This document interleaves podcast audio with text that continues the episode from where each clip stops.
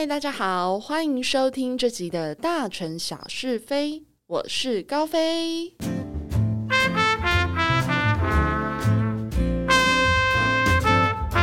现在的我人处在另外一个城市，在另外一个城市找录音室来录音，好特别哦。今年的秋天来得很准时，中秋节过后就明显凉了许多，我觉得好舒服，因为我很喜欢凉凉的低温的感觉。我真的很怕热，所以我本人是热爱冬天的人。夏天的黏腻就是很不舒服啊，但是夏天是真的很适合户外活动。户外这两个字对以前的我来说根本就是三个字，不可能。首先呢，我怕晒黑，这个很简单，很多女生也怕晒黑。再来，我超怕热，而这个是我觉得最崩溃的地方。这个是我觉得比晒黑还更难去抵抗的事情。天气你没有办法去改变嘛，就是热就是热。怕晒黑的话呢，我们就还可以就是用袖套啊、手套啊、防晒外套来做防晒。但是热这件事情你根本挡不住啊，天气你就是没有办法去改变它嘛。那穿少也热。不穿也热，那加上我本人也蛮会流汗的，跟防晒比起来，热才是最辛苦的。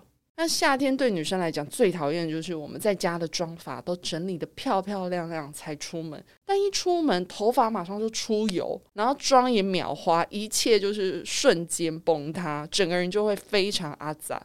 所以基于这一点呢，我一直都觉得夏天出门是一件非常麻烦的事情。无论是郊游哦，或者是就是出门通个勤而已，我都觉得夏天出门真的很麻烦。但就算出去了，基本上我会觉得目的地能尽量是室内就是室内。好，但即便我刚刚都讲成这样了，但今年呢，我还是有几个让我真的走出室内的机会了。那这一集我就是要来跟大家回顾我今年的春夏。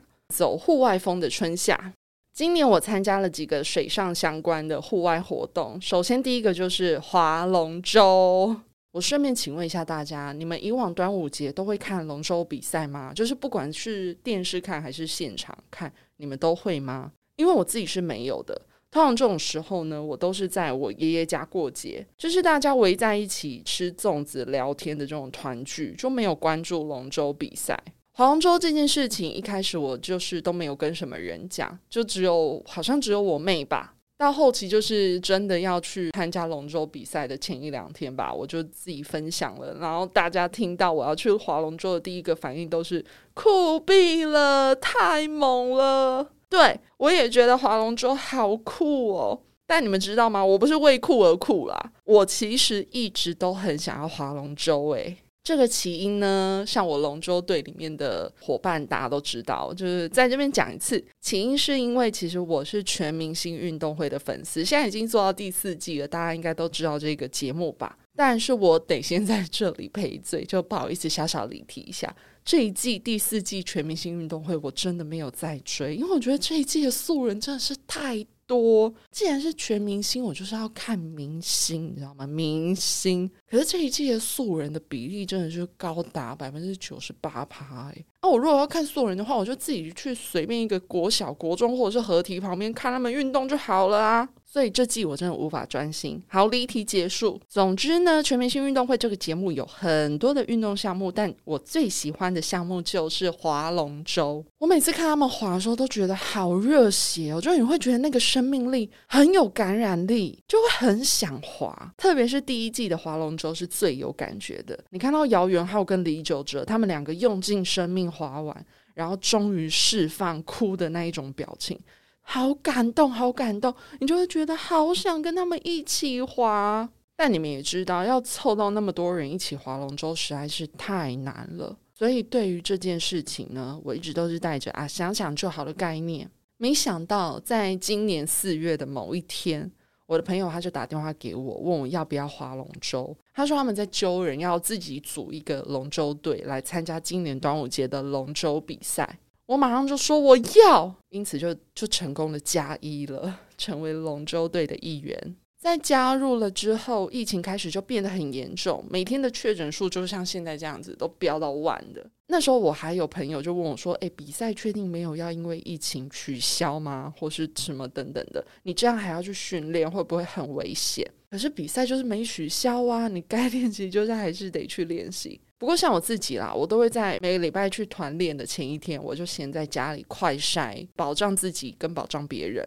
今年的端午龙舟比赛是办在六月三号，我现在讲的是台北的啦，就我想就是南部或者是中部台湾有办的，应该也都差不多。我们在五月的每一个周末都会早起去练习，后来才知道有的队伍他们大概在三个月前就开始训练了。诶，我刚刚一开始有说嘛，我怕晒黑。那我觉得老天爷也是蛮帮忙的，只有在最后一次团练的时候有出大太阳，其他的每次练习都是阴天，而且甚至气温都不高哦，都凉凉的很舒服。所以练习的时候，让我这个怕热又怕晒黑的人滑得很安心。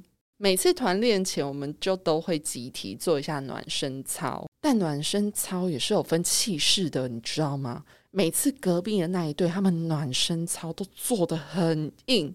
暖身操做到伏地挺身，不觉得很猛吗？我们这一对划过龙舟的人真的很少，所以大多时候都是大家一起边划边研究摸索，说怎样划会最顺最有效。那记得第一次团练的时候，我们花了好多的时间在原地转圈圈，然后你看到别的队伍正常的滑超过你们的时候，你就会觉得好糗好逊哦。到最后，大家都抓到感觉了，越滑就越顺，越滑越有劲，越滑越快。这几乎是一个从无到有的过程，很有趣，很难忘。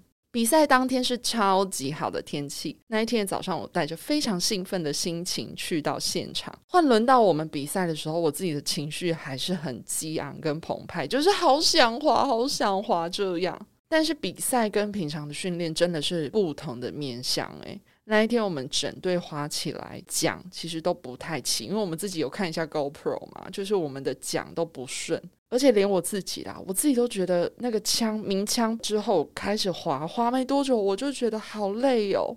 我们大家中间边滑还是边喊说加油，快到了，什么什么之类的，就要来鼓舞大家的士气。原本我们是第二名的，然后结果在最后大家可能也真的都没有力了，就也缺少比赛经验，所以就无情的被第三名追过去了。而且只差零点八一秒，超可惜。虽然没有晋级，可是大家都有了很棒的回忆。隔天的庆功宴，我们大家就是聚在一起吃吃喝喝，很开心，就聊这一段的回忆，然后更加的认识彼此。反正对啊，心就很暖。我划完龙舟之后呢，其实就开始进入炎热的盛夏了，也就是我 podcast 前阵子有停更的那一段日子。你知道被疫情闷到了，夏天就会想要好好的去玩，所以这个夏天呢，我就去了旅行，然后也玩了一些水上活动。其中我最喜欢的水上活动就是这几年很红的立桨 SUP。有一天，我就跟我以前的同事在 Line 上面聊天，他就说他想要去散散心，然后我就提议说：“哎，不然我们去海边玩。”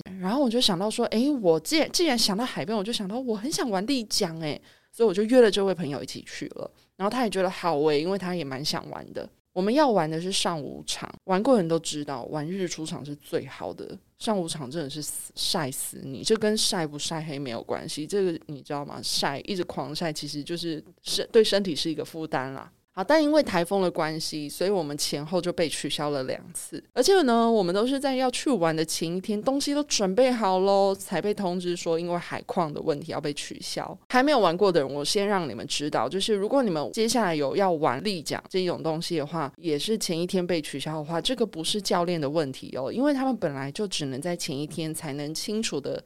掌控隔天的海况，所以就不得不取消。第二次被取消之前，其实教练他私下问我说：“我对日出场有没有兴趣？”因为照海况看来，反正会被取消的是上午场，不会是日出场。所以日出场其实海况没有问题，我可以改报日出场。但我的这一位朋友，他就是比较想要玩上午场。那我因为我不想要再被取消，我也不想再被延期了。因为你知道那个时候已经八月初了，你。你就再不玩，你就会觉得说，就是整个暑假都快过完了，就想说赶快去玩吧。而且暑假是很容易天气比较不定的嘛，台风啊等等的。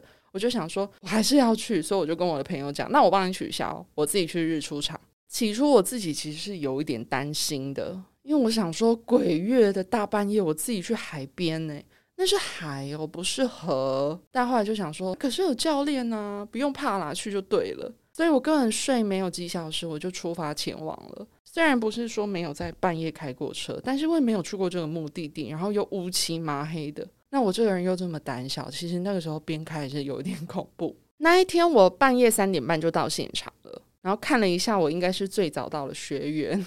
我第一次看到半夜教练他们在准备前置，就是从货车拿出浮板，然后帮浮板充气。觉得好新鲜哦！他们在充气的同时呢，我就站在那个渔村欣赏星空。那时候的画面好纯净，还听得到海浪拍打的声音，跟大自然好靠近。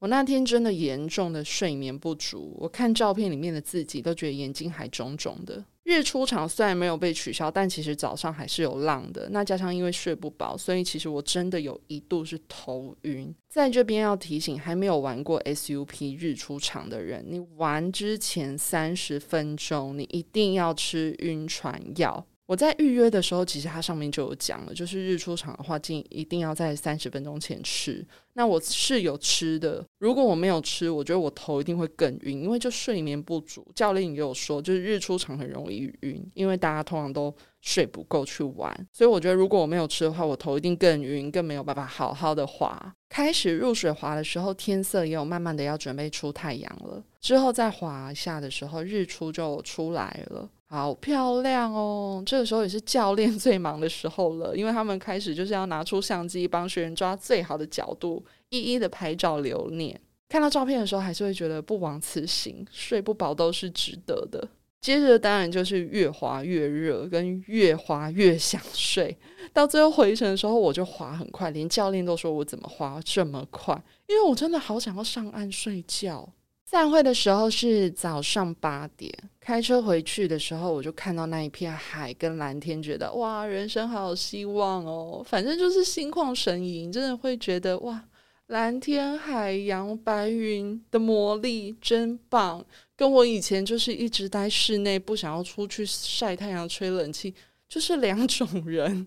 回到家换衣服，看到自己的脚背就是黑了一截。每次看到的时候都觉得太阳也太残忍了，心是有点痛。但是回忆真的很美好。后来呢，我有把握秋老虎，就是在九月底十月初那一个时候，有再去玩一次。那这一次我就是选了平静的水域，就是不直接是直接海的水域。虽然一样也是睡得很少，可是我精神比上次好很多，所以我花了很久，好过瘾。虽然我怕晒黑，但其实我是蛮喜欢玩水上活动的，因为好处就是如果我热的话，我就可以直接泡在水里面，很凉很凉快，就是马上消暑。所以玩立桨的时候，其实只要是可以坐着静止的时候，我就会把脚放进去水里面，超舒服。我甚至想要泡进去水里面，泡在里面。好啦，接下来就是自己觉得是本集的重头戏。因为这是我想也没有想过的事情，跟刚刚那个划龙舟跟丽江，真的是平常没事不会想去做的事情。那个就是永渡日月潭。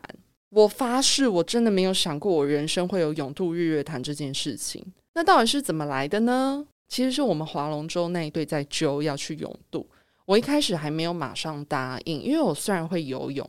但我平常根本没有在游，没有就是就是平常没有游泳的习惯，然后一游就是游日月潭，自己都觉得会不会有一点太猛了。后来我发现我们那一队里面很多人，他们平常也是没有在练游泳，所以其实就是带着一个拱大吧，我这样发音对吗？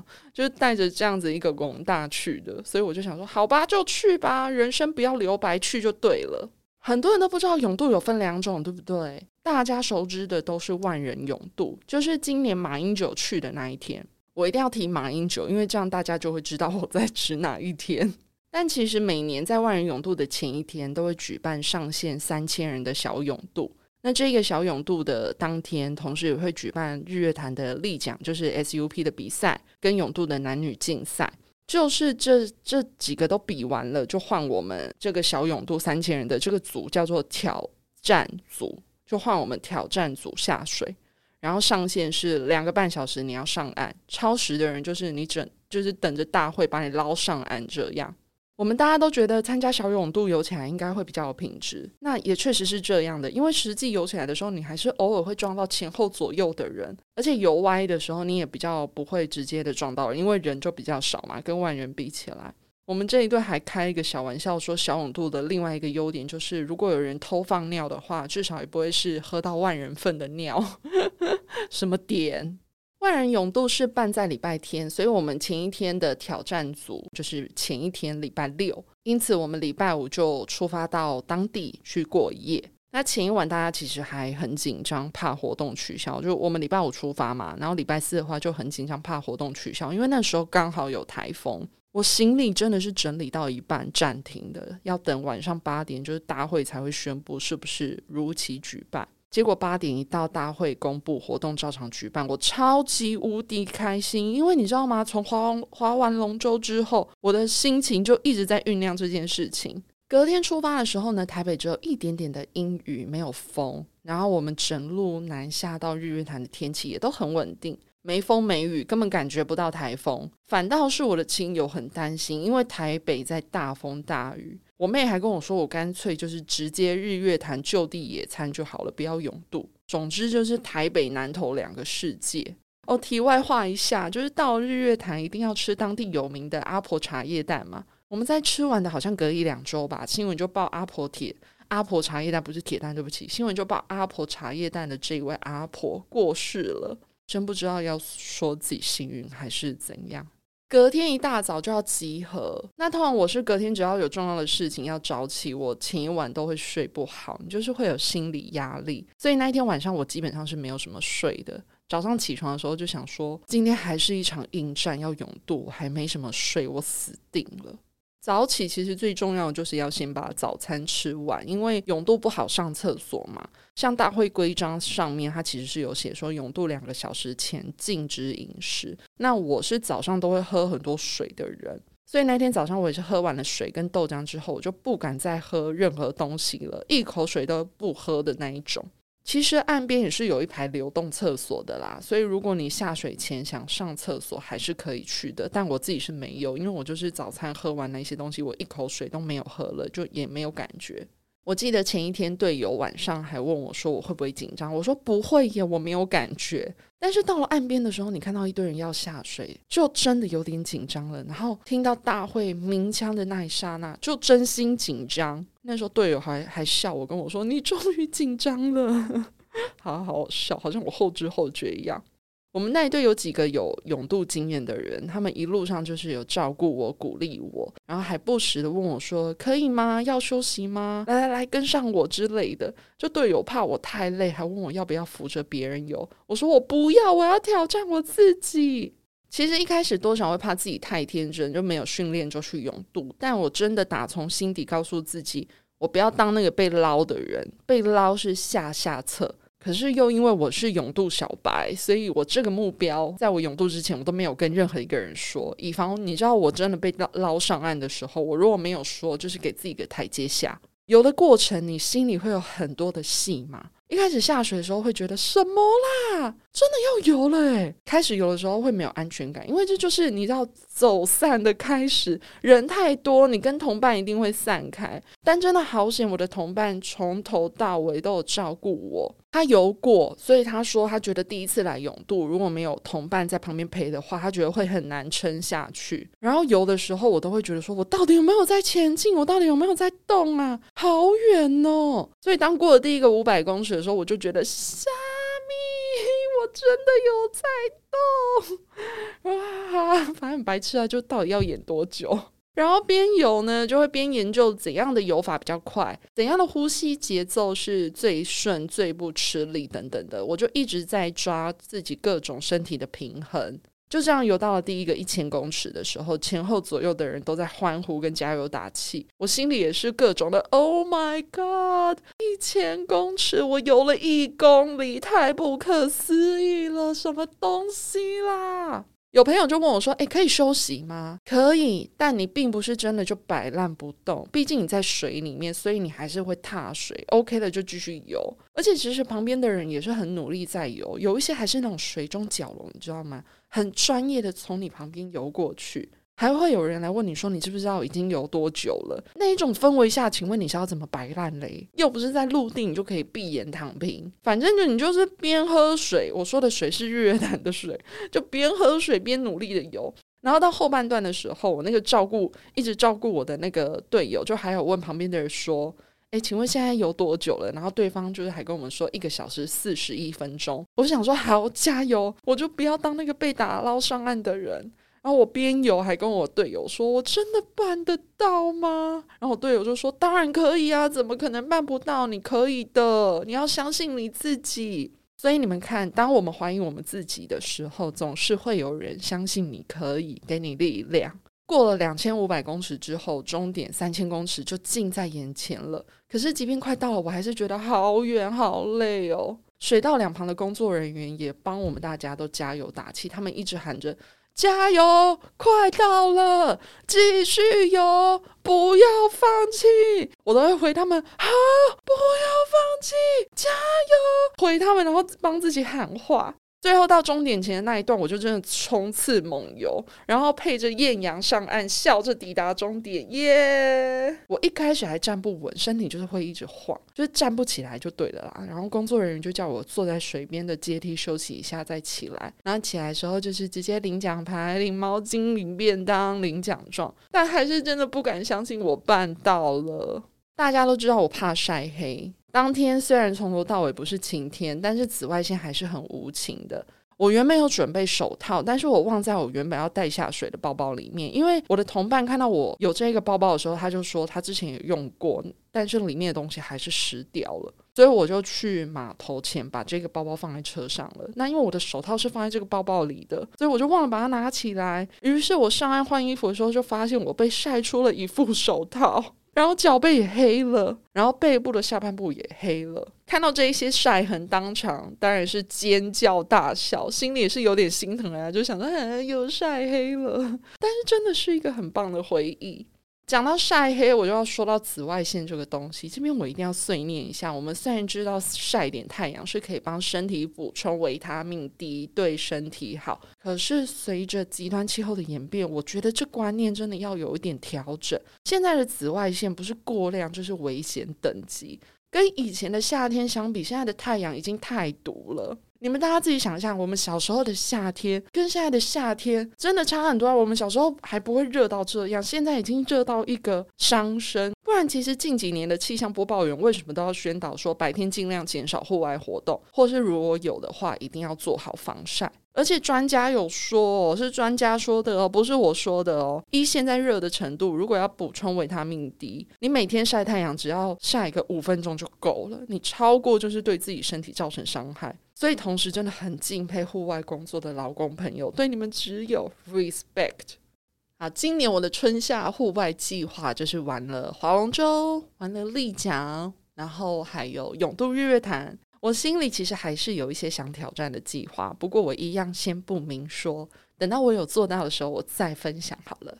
亲爱的听众们，如果你们有什么户外的活动要揪人的话，也欢迎找我一起同乐哦。有任何想跟我分享的心情或者是故事，都欢迎你私讯到大纯小是非的 Facebook 或者是 Instagram，也可以写信到 The Lady in Town 二零二二 at gmail.com 给我哦。任何的合作邀约也都欢迎接洽。那今天的节目就跟大家聊到这喽，我们下回继续聊，拜拜。